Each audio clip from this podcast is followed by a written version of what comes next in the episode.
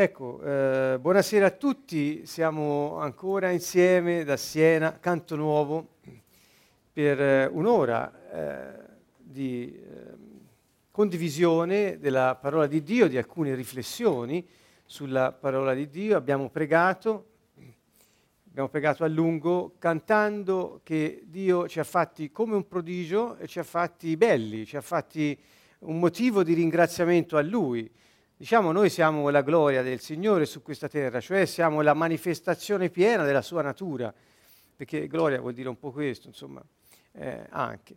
E quindi eh, non possiamo considerare che ci manca qualcosa per poter fare quello per cui siamo nati e avere la pace. Non ci manca niente, perché nel Salmo 8 il Signore dice che ci ha coronati di onore e di gloria, insomma, ci ha fatti poco meno di Dio. Molte versioni traducono lì poco meno degli angeli, ma in realtà la parola nell'ebraico è Elohim, poco meno di Dio ci ha fatti, insomma, eh, poco meno di Lui, a immagine e somiglianza di Lui, siamo il suo riflesso in questa dimensione spazio-tempo di Lui che è l'Eterno. Ecco, ma che meraviglia! Eppure viviamo il 99,9, anzi il 101% del nostro tempo, forse sto scherzando, o, eh, eh, non lo so se scherzo proprio tanto, ma eh, a svalutare la nostra persona, i nostri pensieri, la nostra capacità di pensare secondo Dio. Chi è che la considera vera, un, un potenziale eh, completo in se stesso? Chi è che ce l'ha questa idea, questa convinzione? Che noi abbiamo un potenziale completo a cui non manca niente dentro di noi di pensare come pensa Dio oppure di avere quella sensibilità d'animo, quegli affetti santi, quell'intuizione aperta, quella capacità di essere uno con Lui e di sentire i Suoi movimenti dentro di noi. Chi ce l'ha questa convinzione? Oppure ancora chi ha la convinzione di saper prendere, di poter prendere decisioni eh, eh, sagge, sapienti, c'è questa capacità piena dentro di noi. E più delle volte noi tutte queste cose, dagli affetti ai pensieri, alle, convi- alle, alle decisioni, al- alle funzioni del nostro spirito, le svalutiamo continuamente. E questo ci porta a, a dover dipendere da qualcun altro. E eh, non è Dio perché eh, ecco, cerchiamo di dipendere da altre persone. Questo è il tema di stasera, la simbiosi, la passività, la manipolazione. La svalutazione è il meccanismo che consente alla simbiosi alla passività di manifestarsi nella vita della gente. Dunque, ecco perché il Signore nei Salmi, Fabrizio ne ha cantato uno, io ho rammentato il Salmo 8, insiste a farci pensare, a dire no, io ti ho fatto come un prodigio, tu sei una meraviglia, sei la mia immagine, sei fatto a mia somiglianza e ti ho dato il potere su tutte le opere delle mie mani. Questo è quello che lui dice di noi.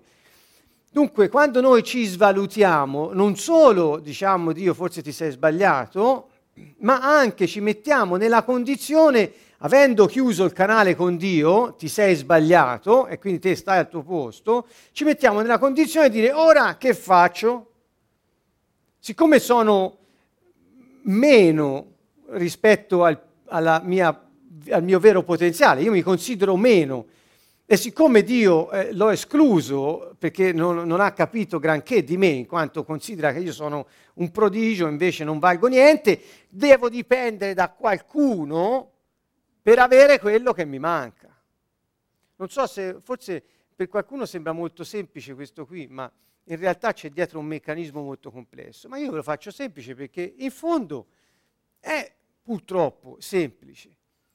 La svalutazione è il punto di partenza, il, anzi il meccanismo che poi mantiene la nostra incapacità di vivere la vita che Dio ci ha dato, ma di dover cercare altrove le risorse non da Dio, perché Dio lo tagliamo fuori. Quando diciamo io non valgo, Dio è escluso da noi. Perché gli diciamo ti sei sbagliato, Come fai ad avere fiducia in uno che si è sbagliato su di te? Come fai ad avere fiducia in Dio se pensi che non sei capace di ragionare? Ti ha fatto Lui, non è che sei... nessuno di noi ha deciso di nascere, nessuno di noi.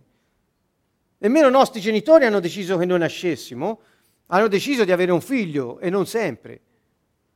E quando hanno deciso un figlio non hanno deciso di avere me con, con queste mani, con questa voce, con questi occhi. Eh, insomma, eh, quindi se noi ci consideriamo gente di poco valore, colui che ci ha creati non ci ha capito niente. Capite perché io da molte sessioni qui eh, sto, sto, dicendo, guardate, il pensiero superbo, quello che Paolo dice dobbiamo abbattere, distruggere, è la svalutazione di noi stessi, la svalutazione degli altri, la svalutazione delle situazioni e della vita in genere. Questi sono pensieri superbi perché noi ci mettiamo a più di Dio e gli diciamo ti sei sbagliato, non ci ha capito niente. Ecco, era un po' una parodia questa, ovviamente, io, ehm, eh, per, fa, per, fa, per rendere più l'idea. Bene, questo è il tema di stasera che ho introdotto con questo breve eh, eh, saggio, insomma, che ci porta nel vivo del discorso. Vorrei anche salutare tanti amici che ho visto in questi giorni recentemente a Torino. Cari amici, vi abbraccio, vi saluto tutti nell'amore del Signore. Ecco, ho passato dei giorni meravigliosi con degli amici e ringrazio Dio per questo. Bene. Allora, la battaglia nella mente, passività, simbiosi e manipolazione. Guardate, questa parola simbiosi, che vuol dire una vita insieme, su un bios vita insieme, eh, unita, vita insieme. E questa definizione io l'ho presa da uno studioso eh, della simbiosi molto, eh, eh molto profondo, eh, Schiff, eh, ho citato anche la fonte qui, e qui lui dà questa definizione della simbiosi. Quando due o più persone si comportano come se insieme formassero una persona intera. Questa è la simbiosi. Cioè, una persona non riesce a dire io sono capace di pensare, io sono capace di sentire, io sono capace di decidere.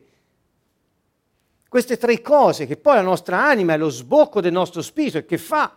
No, la persona dice che per fare qualcuna di queste cose ha bisogno di qualcun altro che lo completi, perché non è in grado.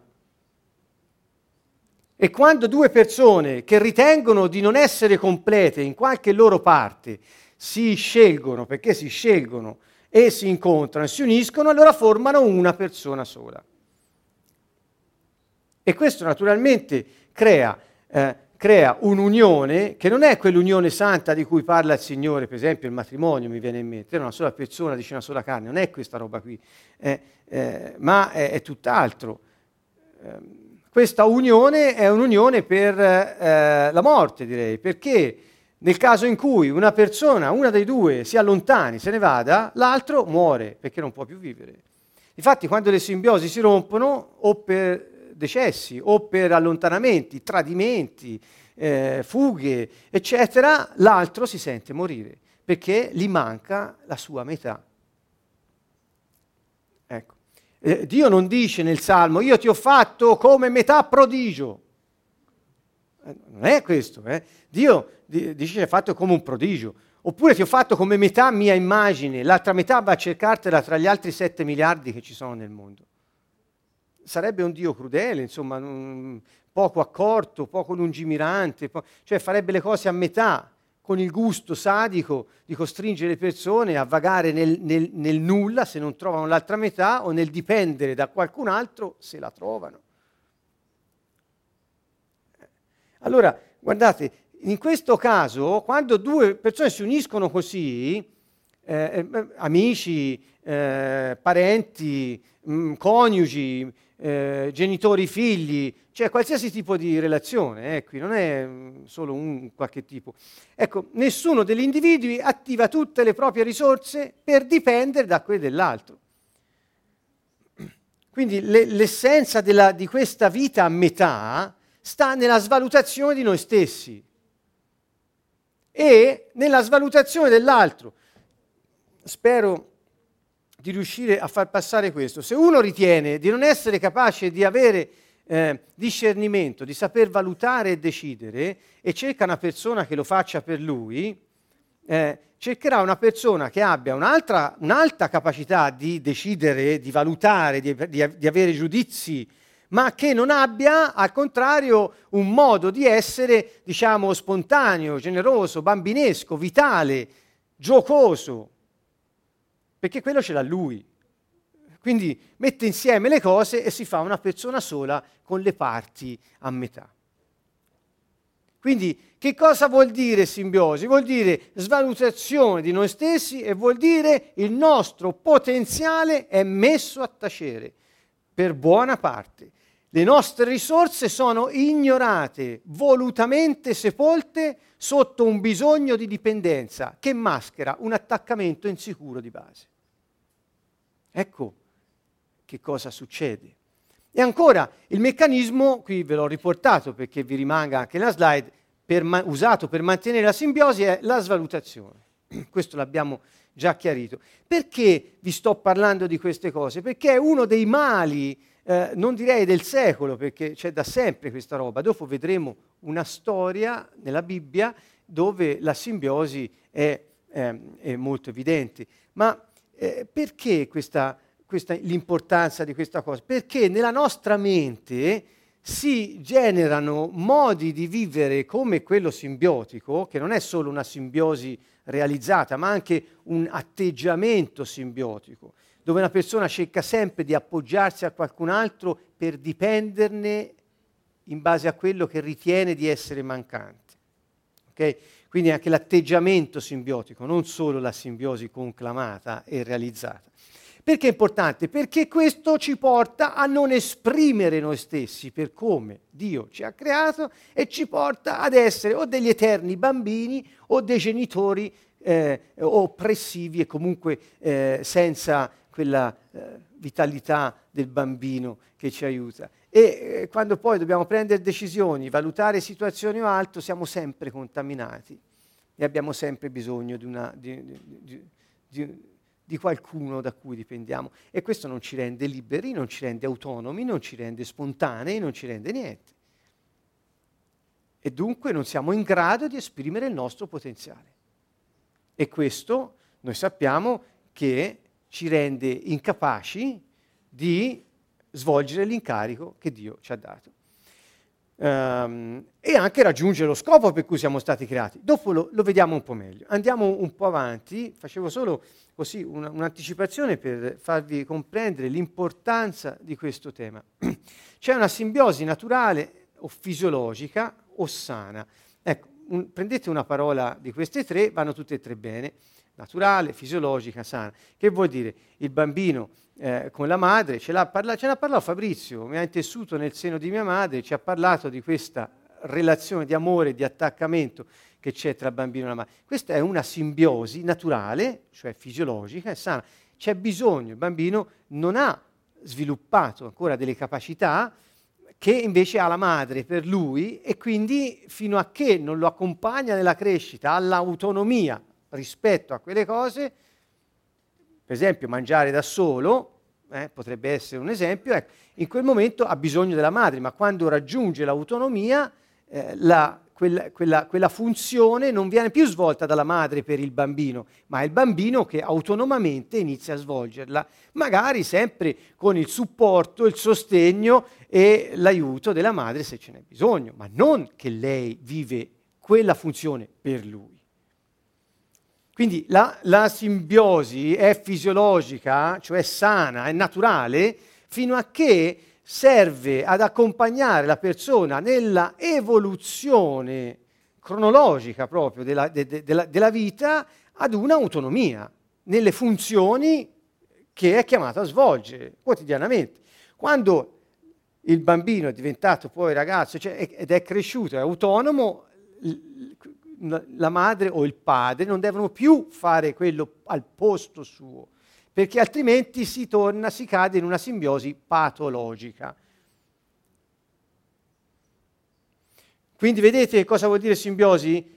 Quando una persona agisce non a favore, in sostegno, eh, eh, gli inglesi direbbero backing up, che sostengono quasi da dietro, No, al posto di. perché l'altro è convinto di non avere quelle funzioni. Ecco, spero questo sia chiaro. Guardate, c'è sempre una, una, una, definizione presa da questi autorevoli studiosi, l'ho citato uno, Schiff, comunque è il tentativo, la simbiosi patologica, è il tentativo di rivivere quella fisiologica, naturale, sana, non risolta. Cioè non si è mai staccata alla fine. È per avere esauditi dei bisogni legati allo sviluppo che non sono stati esauditi durante l'infanzia della persona. E quindi c'è sempre questa tendenza a voler ricreare quella situazione simbiotica perché? Per soddisfare quei bisogni che sono rimasti insoddisfatti. Fabrizio prima sembrava, noi non ci siamo messi d'accordo stasera di cosa lui avrebbe mh, fatto nel primo tempo di questo incontro, io dopo, ma eh, vedete, ehm, questa è una conferma che il tema aiuterà molte persone, almeno così io lo vedo. E, e, quindi i nostri bisogni, se non sono soddisfatti nel tempo della simbiosi fisiologica, noi tutta la vita cercheremo di ricreare quello stesso legame per averli soddisfatti. Ecco perché eh, è molto, ora non voglio semplificare, però così un accenno, eh, è molto facile che eh, si ricerchi nel partner eh, quelle che erano eh, le cure amorevoli della madre o eh, la guida forte e sicura del padre eh, che nell'infanzia magari è mancata sotto certi aspetti e la si cerca ancora per tutta la vita. Per esempio. per esempio. Dunque, um, io ora non voglio uh, fare cose molto complicate perché non servono, credo, ma tornando, tornando alla prima slide, guardate, guardate questa, eh, tornando alla prima slide dico, avete mai visto quelle persone, e, e, non me ne voglia nessuno se qui ce l'ha indosso o se chi ascolta ce l'ha, io lo dico perché è un esempio di scuola che viene fatto eh, eh, e credo sia illuminante. Questa mancanza di sicurezza nel proprio potenziale ai giorni d'oggi, specialmente tra i giovani, ha generato un bisogno di andare in cerca della nostra metà o della persona che magicamente ha e fa le cose che noi non abbiamo e non facciamo. E molti si procurano, quando si incontrano queste persone, di mettersi il mezzo cuore al collo. Non so se l'avete notato questo. Molte persone lo fanno. È un, un gesto di affetto, un gesto per dire ti voglio bene, sei, sei la, la, la, la, mia metà. Insomma, è tutto... Eh, rientra nel, nel, anche nel cliché culturale, un po', va bene. Però di, di fondo c'è una verità che è quasi spaventosa, e cioè la verità è questa, io dichiaro che sono mezzo e che tu sei la mia metà, senza di te muoio. È, questa è la dichiarazione che sta sotto quel, quelle, quella, eh, quel simbolo. o avete visto in molti casi eh, persone adulte ancora legati eh, molto alle madri o legati alle proprie mogli dove ricercano la madre. E quindi parlo di uomini, in questo caso maschi, che sono ancora eh, bambini e si fanno accudire dalla moglie o dalla madre come eh, avrebbero voluto che fosse avvenuto un tempo. Ecco, ora ho citato soltanto un paio, uh, un paio di esempi che però sono molto uh, importanti, perché ci fanno, ci fanno vedere come poi tutta la nostra vita ruota intorno ad una dipendenza da un altro essere umano, che non è una dipendenza sana, perché esiste una dipendenza sana e una dipendenza non sana, disfunzionale, chiamiamola così. Allora, eh, quando è che è sana la dipendenza? Quando io consapevolmente scelgo di avere informazioni, sostegno, consolazione, supporto, aiuto da una persona, ma non perché lui o lei viva la, la mia vita al posto mio. Qui si cade nella disfunzione. Ecco.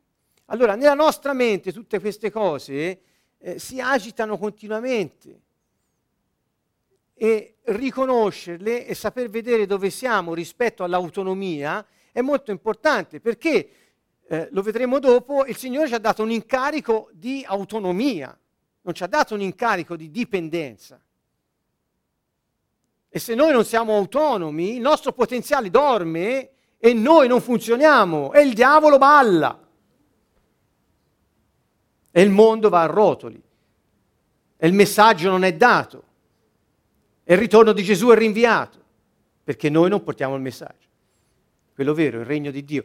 E de- del resto eh, l'abbiamo detto tante volte, eh, Gesù ha sempre ripetuto, la fine verrà quando questo messaggio del regno sarà stato dato fino agli estremi confini della terra. Quindi se noi non viviamo la nostra vita in autonomia, non portiamo quel messaggio, non diamo testimonianza del Signore Gesù. Ecco, questo è per far capire quanto è importante riuscire a entrare in questo meccanismo. Um, qui voglio saltare questa slide perché è un, è un, po', difficile. La dipendenza può essere sana? Sì, ci può essere una dipendenza sana, nel senso che io scelgo per esempio, l'altra volta vi ho parlato di eh, rigenito- autorigenitorizzazione, questa parola difficilissima, che in inglese è self-reparenting, va benissimo, è molto più facile. Allora, eh, ho detto che uno, una persona, quando cambia il proprio sistema di riferimento perché ci si sente a disagio in quello che ha, allora può trovare un modello anche in un'altra persona, come no, per apprezzarne i valori e farli propri. Ecco, in questo caso si può parlare di, virgolette, dipendenza sana. Ma la dipendenza normale e la simbiosi eh, ci porta poi, eh, la dipendenza normale intendo dire quella eh, che non è, non è sana, eh, e la simbiosi, l'abbiamo già detto, in che cosa consiste, e vediamo la dipendenza simbiotica nella religione. Per esempio, io vi ho fatto il caso di genitori figli, vi ho fatto il caso di coniugi, eh, anche tra amici c'è lo stesso discorso, può funzionare nello stesso modo. Ehm, ebbene, nella religione, che è appunto sempre rimando ai nostri video sulla religione, perché nessuno fraintenda, io non sto parlando né di un tipo di fede né di un tipo di chiesa, non sto parlando di questo. Io eh, sto parlando di quel sistema adattivo della mente dell'uomo che eh, eh, appunto per adattarsi alle situazioni contingenti della propria vita ha bisogno di un sistema religioso per potersi adattare. Questo, ci sono molti video nostri, eh, potete andare a vederli. Dunque, nella religione, la religione è un trionfo della simbiosi. Perché? Perché anche lì si ha la delega di proprie funzioni, di proprie capacità, di propri attributi da parte delle persone ad altre persone, laddove quelle investite eh, della delega, i delegati, eh, non, non, non aiutano l'altra persona ad avere una relazione con Dio, ce l'hanno loro al posto delle persone che li hanno delegati. Ecco, non so se mi spiego. Questo, questo, io vedo in questo un grave pericolo, eh, perché ehm, c'è vivere al posto dell'altro la vita dell'altro. Tanto per essere chiari, Gesù eh, il, ci ha aperto la, la, via della relazione con il Padre, lo Spirito Santo, il suo Spirito, lui è, è in noi, siamo un tutt'uno. E, e quando noi de, invece di vivere quella relazione nell'intimità con il Signore, deleghiamo quella nostra capacità spirituale riacquistata con la nuova nascita, deleghiamo ad altre persone, perché la vivano al posto nostro. E noi tanto che poi viviamo nella giustizia o meno, che siamo, eh, osserviamo la parola di Dio o meno, non importa, qualcuno ha fatto un rito per noi, ne avremo i benefici, ma questo è un, un trionfo di questa roba, della svalutazione, della, della simbiosi, della passività. È un trionfo. Ecco, c- c- cerchiamo di, di, capire appunto proprio il senso um, utile per tutti di quello che sto dicendo. Um, e sicuramente ce ne sarà. La passività nell'ambito della simbiosi è il comportamento necessario per attivare e mantenerla. Allora, come si comporta un simbiotico? È passivo. Allora, per chi ha questo problema, st- apra gli orecchi proprio eh, come non ha mai fatto. La passività è una piaga. La svalutazione è il meccanismo con il quale creiamo i presupposti e alimentiamo la simbiosi. La passività è il comportamento in cui eh, eh, la manifestiamo. Ricordate, per poter avere l'altra metà di me posso, in cui non posso funzionare, attiva al posto mio, io ho bisogno di essere passivo in quelle cose che ho svalutato. Per esempio, se io penso di non saper ragionare, di non essere capace di, di, di comprendere, di, eh, allora ho bisogno di una persona che abbia l'intelletto molto sviluppato, perché lo usi al posto mio. Quindi io tutte le volte che mi metterò a ragionare per rinforzare e eh, sostenere quella parte che ormai ho preso, non riesco a ragionare, bisogna che sia passivo nell'intelletto. Altrimenti prima o poi funziono e, e, e smentisco me stesso.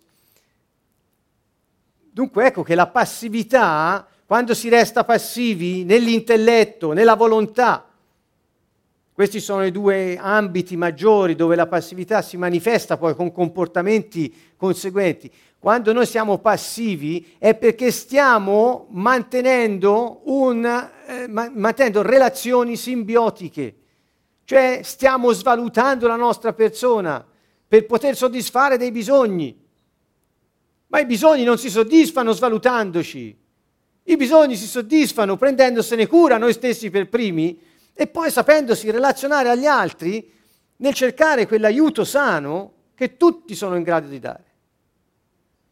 Oh, sto parlando delle persone che cercano aiuto, ma quanto più per le persone che eh, per lavoro o per ministero danno aiuto e invece di aiutare vivono la vita dell'altro, pensano per l'altro, decidono per l'altro. Chiunque dia aiuto è chiamato a coltivare e custodire la persona affinché diventi autonoma ed esprima il suo potenziale. Questo vuol dire aiutare, non fare le cose al posto degli altri. Cari genitori, lo dico anche per i nostri figli, per il bene loro, eh, siamo, eh, per chi è genitore lo, lo, sa, quando vivi al posto dei tuoi figli e gli eviti i problemi, e gli eviti le difficoltà, e gli eviti di pensare, gli eviti di risolvere le cose, e praticamente gli sta dicendo non sei capace, eh, ci penso io al posto tuo. E li impedisci di diventare autonomi. A 50 anni sono ancora lì che non sanno cosa fare. Quindi ecco, eh, insomma, la, la gravità è, è, di queste situazioni è veramente rilevante. Quindi il comportamento passivo si attuano azioni interne ed esterne per evitare una risposta autonoma, è tradotto in un modo più tecnico quello che vi ho detto, ma, e per poter soddisfare i propri bisogni nella relazione simbiotica. Cioè c'è sempre questo discorso di andare a cercare di avere la soddisfazione di quello che non, so, che non mi è stato soddisfatto. L'uomo ha sempre bisogno di trovare soddisfatti i suoi bisogni. E quando non, non è così, inventa di tutto. Eh, uno, si, uno addirittura si svaluta. Eh, guardate che fa, che fa uno, quali sono questi comportamenti. Qui li ho scritti, allora, astensione, cioè uno non, non pensa, non decide, si astiene, questo è un comportamento passivo, eh, quando si astiene. Oppure ancora l'iperadattamento, mi, mi iperadatto eh, alle situazioni, agli altri, eh, affinché eh, possano vivere per me.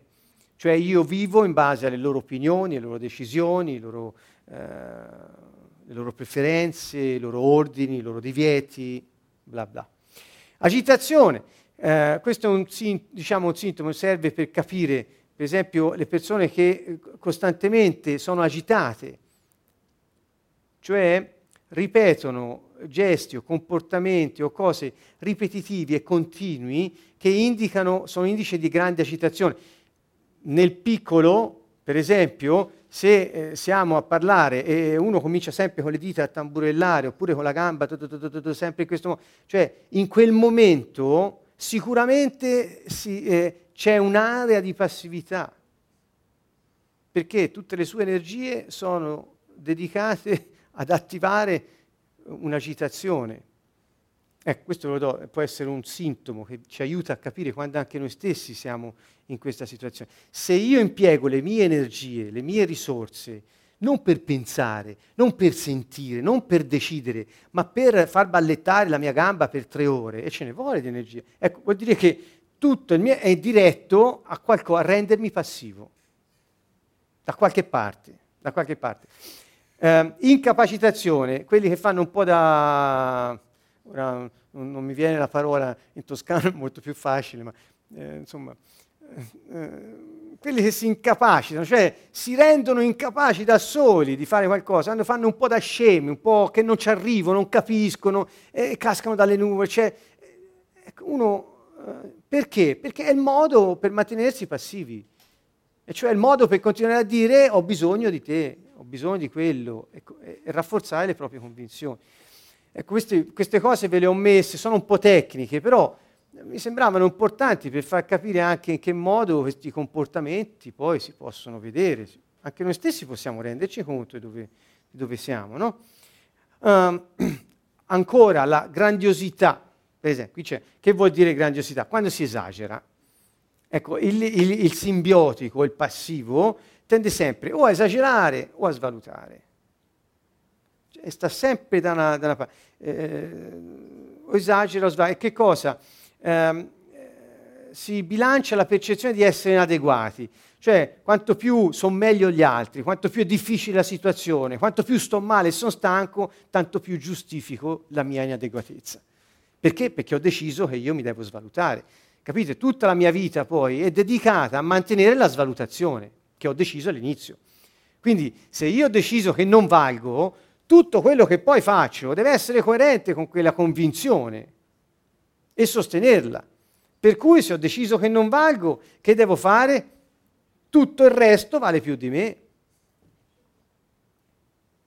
È tutto grande, tutto grosso, è tutto potente e io no, sono tutto piccino, eh, eh impotente, non ce la faccio. No? Ecco, perché? Perché questo ci mantiene coerenti con il sistema di riferimento, se vogliamo dire questo, ci mantiene coerenti con le nostre vecchie decisioni. E poi, che vedete cos'è? È un sistema di giustificazione di scarico della responsabilità. E certo, se tutto il resto è grande, eh, io non ho responsabilità, non valgo, perché il resto è tutto più potente di me. È molto, è molto semplice questa cosa qui. Ancora, giustificazione. Questa è la, la, la teoria della giustificazione. Eh, tutto il resto è così grande, così potente, che io sono giustificato nella mia incapacità. Pensate che la gente passa tutta la vita a sostenere questa parte. Ho deciso che non valgo e tutto quello che faccio deve essere coerente, perché sennò mi casca il castello. E io poi chi sono? Come, da dove mi rifaccio? Naturalmente sentite come tutto questo è totalmente in contrasto con la parola di Dio.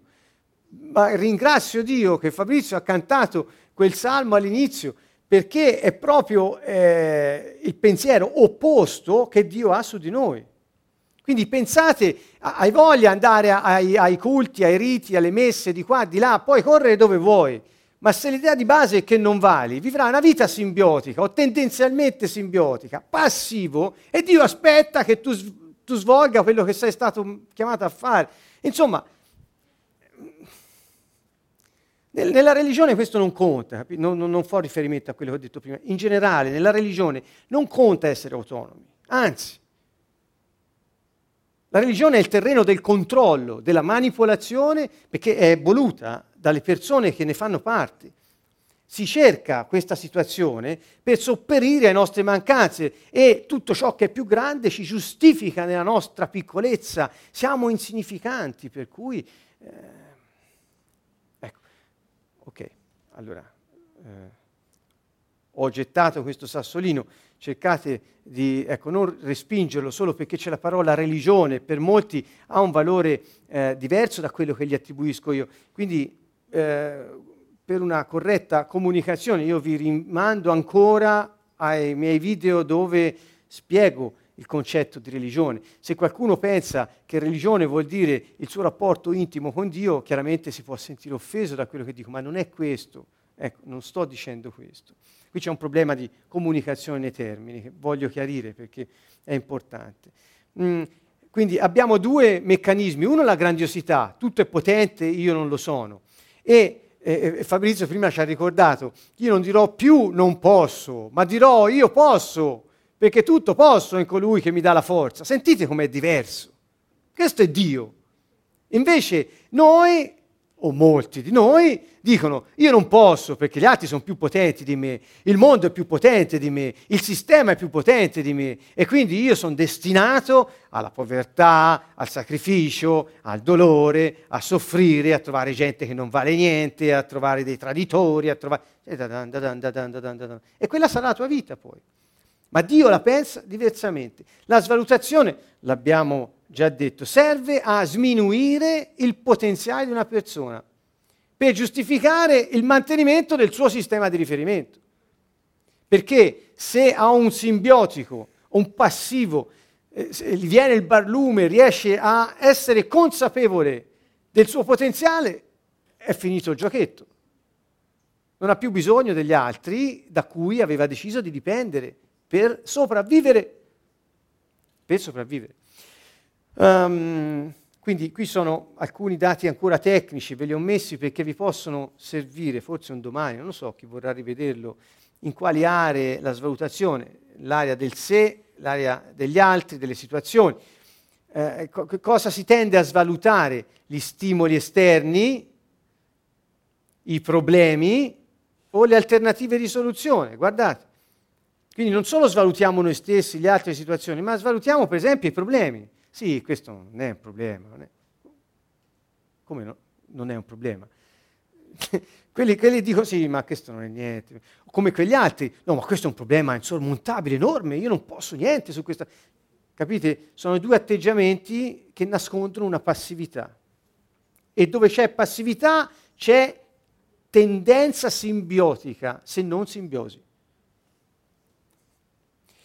Um, va bene, la, vado all'ultima parte, possibilità di fare qualcosa di diverso e di efficace, la svalutazione. Io non posso farci niente. Oggi parlavo con delle persone, eh, eh, stavamo facendo counseling e, e, a un certo punto dico sì, va bene, ma quali, quali possibilità di soluzione hai qui? Una. No, quale, quale hai? Vediamole insieme. E piano piano ha accettato di poter vedere situazioni diverse questa persona e alla fine ne ha tirate fuori 5 o 6. Eh, aveva svalutato la possibilità eh, di fare qualcosa di diverso. E questo lo, lo teneva imprigionato nella sua decisione di incapacitarsi nel decidere altrimenti. Aveva deciso che non era capace di decidere in un altro modo.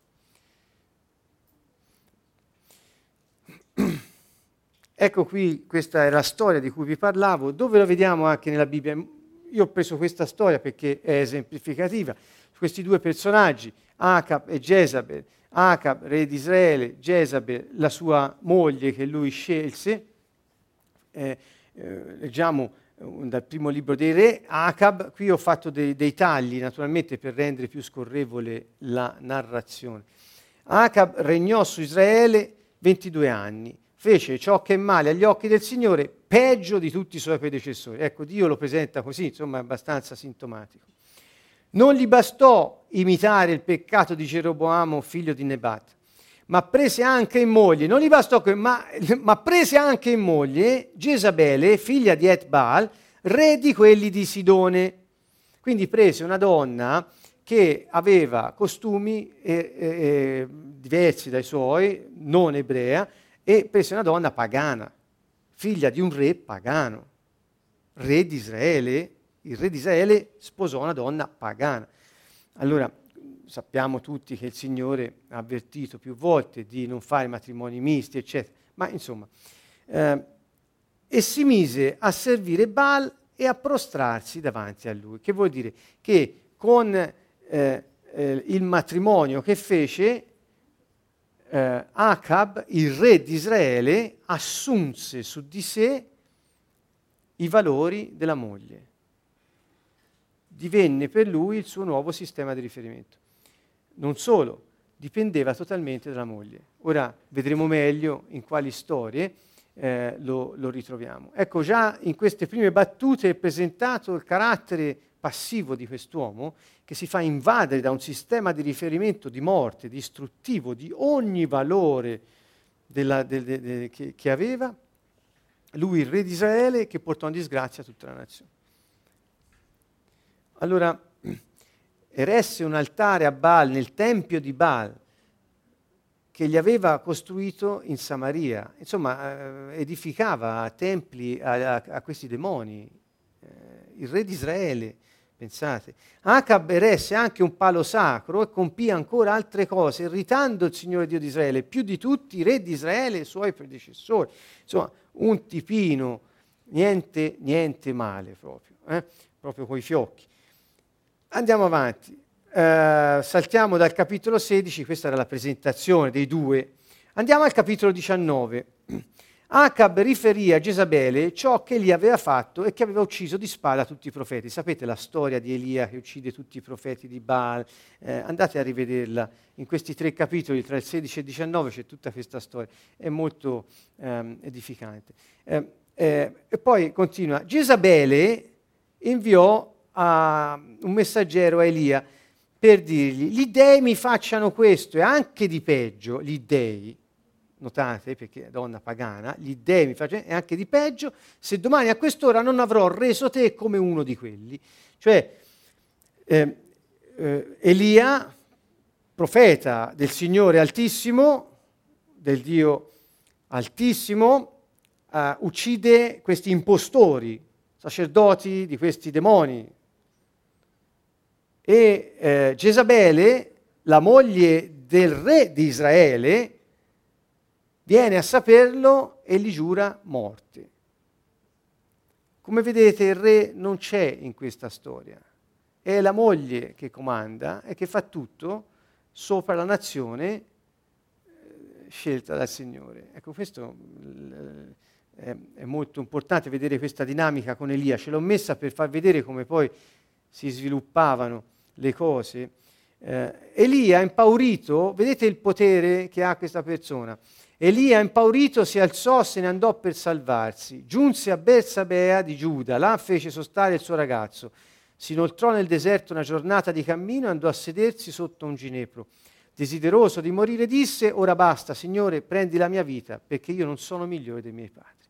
Elia, il grande profeta, che in un colpo solo aveva fatto fuori 800 sacerdoti di, di Baal, questo, questo, questo, questo idolo, allora il, il, il, il, grande Elia, quello sapete che nella trasfigurazione, nell'episodio raccontato sul tabor della appare con Mosè eh, e, e, Gesù trasfigurato, come si dice questa parola che forse non rende bene l'idea, ma insomma, eh, è il grande Elia si impaurì tantissimo.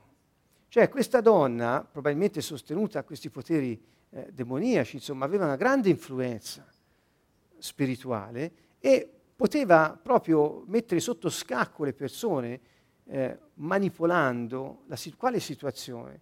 Eh, eh, lei non era il re, il re era Acab, ma si comportava come se fosse il re. Ehm, e questo perché l'ho messo anche?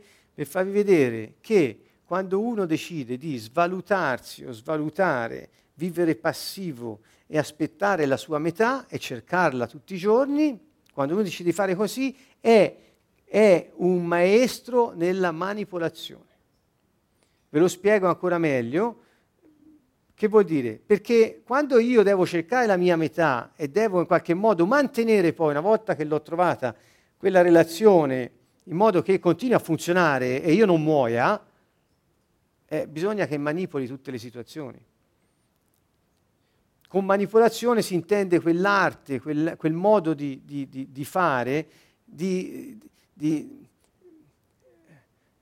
giocare psicologicamente con le persone in modo da cambiare le carte in tavola perché tornino a nostro favore. Ecco. Mm.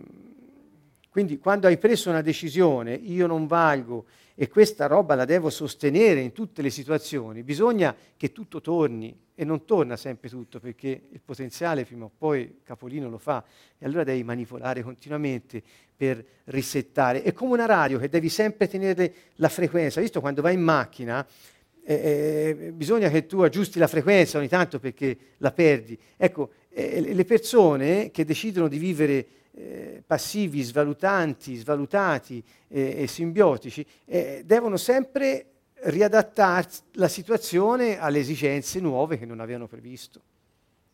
E quella si chiama manipolazione. Bene, Gisabele era maestra in questo, Andiamo, vediamo ancora. Eh, passiamo al capitolo 21 quindi abbiamo visto i due tipi, abbiamo visto il potere di questa donna.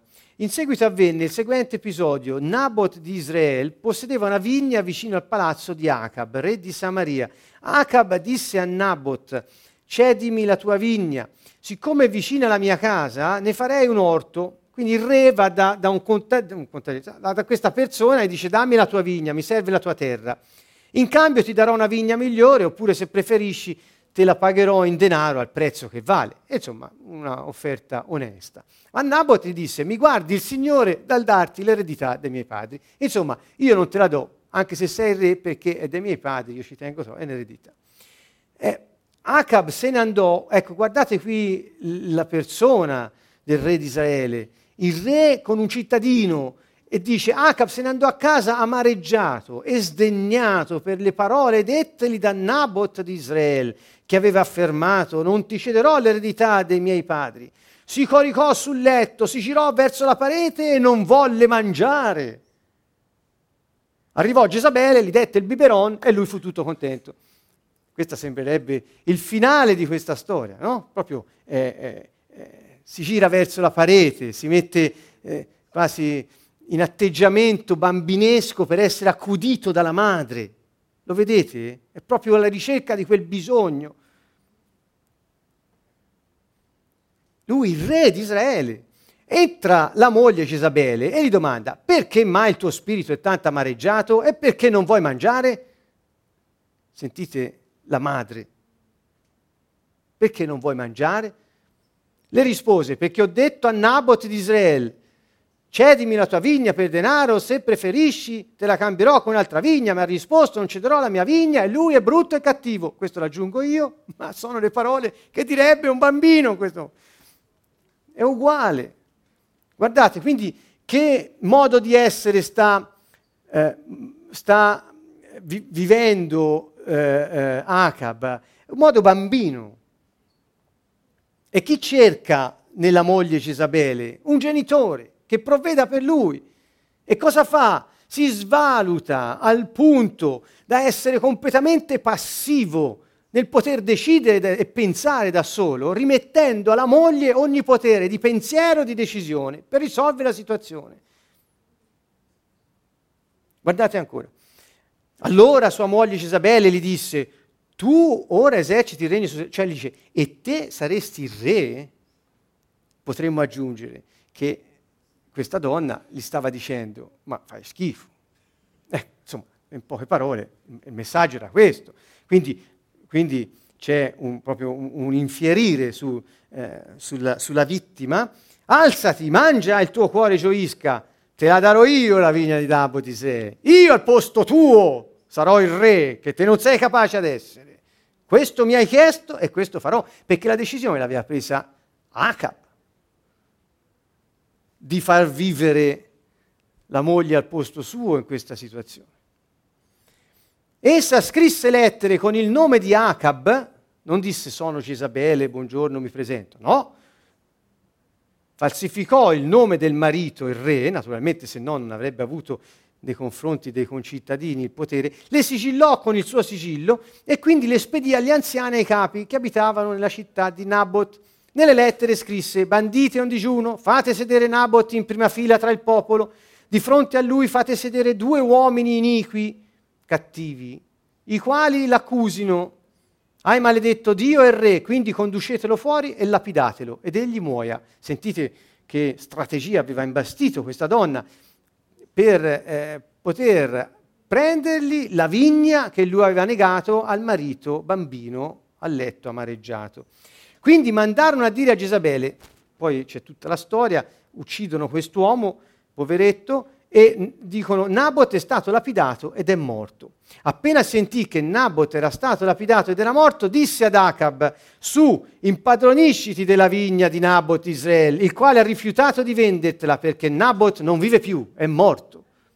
Quando sentì che Nabot era morto, Acab si mosse per scendere nella vigna di Nabot e prenderla in possesso. Vi rendete conto? del, de, del livello simbiotico che c'è qui e vi rendete conto della svalutazione che il re di Israele ha di se stesso e del suo popolo. Vi rendete conto della grandiosità attribuita alla moglie, della passività che ha nel decidere, nel pensare, nel valutare. Ecco che cosa è successo qui. Poi qui c'è tutto un continuo su Gesabele, guardate, siccome all'inizio abbiamo visto cosa pensava Dio di Acab, qui è quello che pensa Dio di Gesabele, i cani la divoreranno nel campo di Israele. In realtà nessuno si è mai venduto a fare il male agli occhi del Signore come Acab, istigato dalla propria moglie Gesabele, istigato dalla propria moglie e Gesabele uguale, fa la stessa cosa. Ora io qui vi ho messo, ho, ho solo dieci minuti forse, allora devo, devo andare più veloce eh, eh, Gesù favorisce l'autonomia dando potere. Dunque cosa abbiamo visto? Nella simbiosi, nella, ehm, eh, nella eh, passività, nella svalutazione, eccetera, la persona cede il suo potere. La persona dà agli altri, alle situazioni, il suo potere, perché quello gli serve, è egoistico, eh? Non è un, un mite, no, no, no, no, no, no, è un egoista, punto e basta. Questo è l'egoismo. Superbia, so, mi svaluto, egoismo, lo faccio per soddisfare un mio bisogno. Non pensate che quelli che, eh, quando, noi, no quelli, quando noi facciamo così, perché bene o male durante il giorno un po' ci giriamo tutti da queste parti, eh, allora, nel, quindi è diabolica quella roba perché ti porta a cedere il tuo potere perché tu dipenda dagli altri, scegliendolo.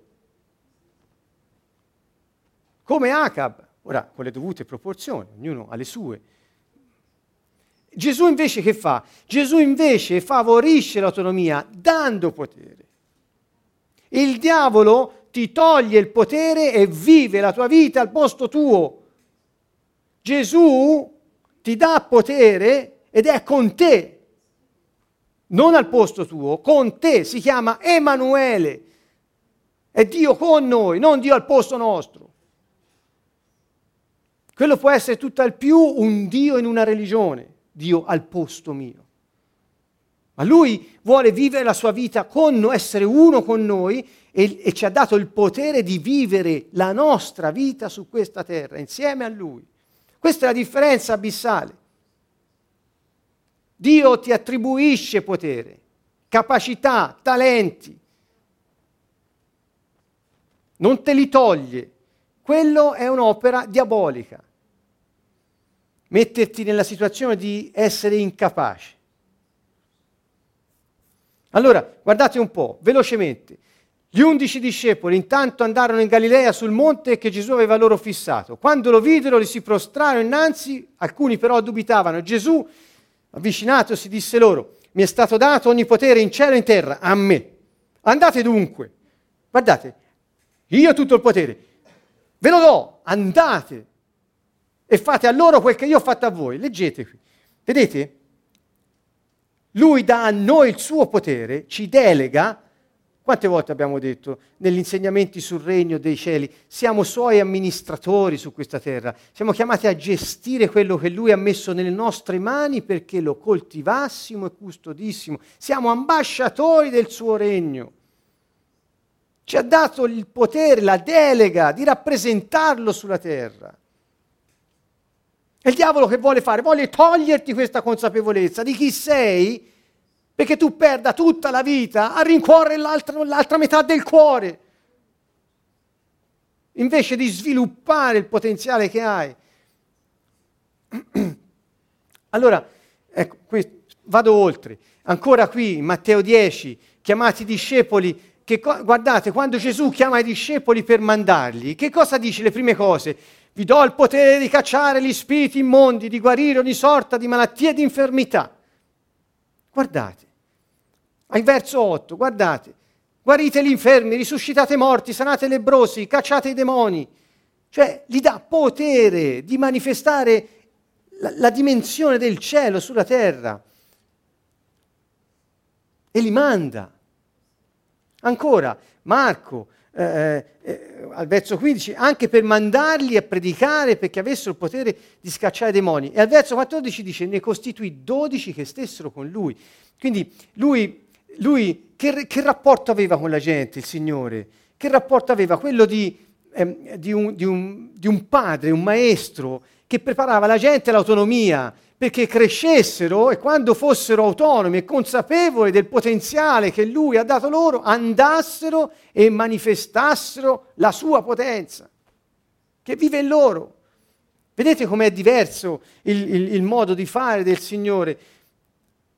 Eh, ancora in Marco, al, al, capitolo 6, i riferimenti vi rimarranno nelle, nelle slide, in Luca, al capitolo 9, li manda ad annunziare il regno di Dio, a guarire gli infermi e loro partirono e annunziavano la buona novella operando guarigioni. In Luca 10 ancora sui 72 discepoli e li inviò a due a due e ancora eh, le stesse eh, dinamiche si ripetono. Vedete, Gesù favorisce l'autonomia dando potere e accompagnando nella crescita evolutiva anche spirituale, non è solo quella fisica, anche spirituale quindi l'accompagna nella crescita spirituale finché non, non, sono pronti e poi li manda e vanno e, e dà loro la delega di potere.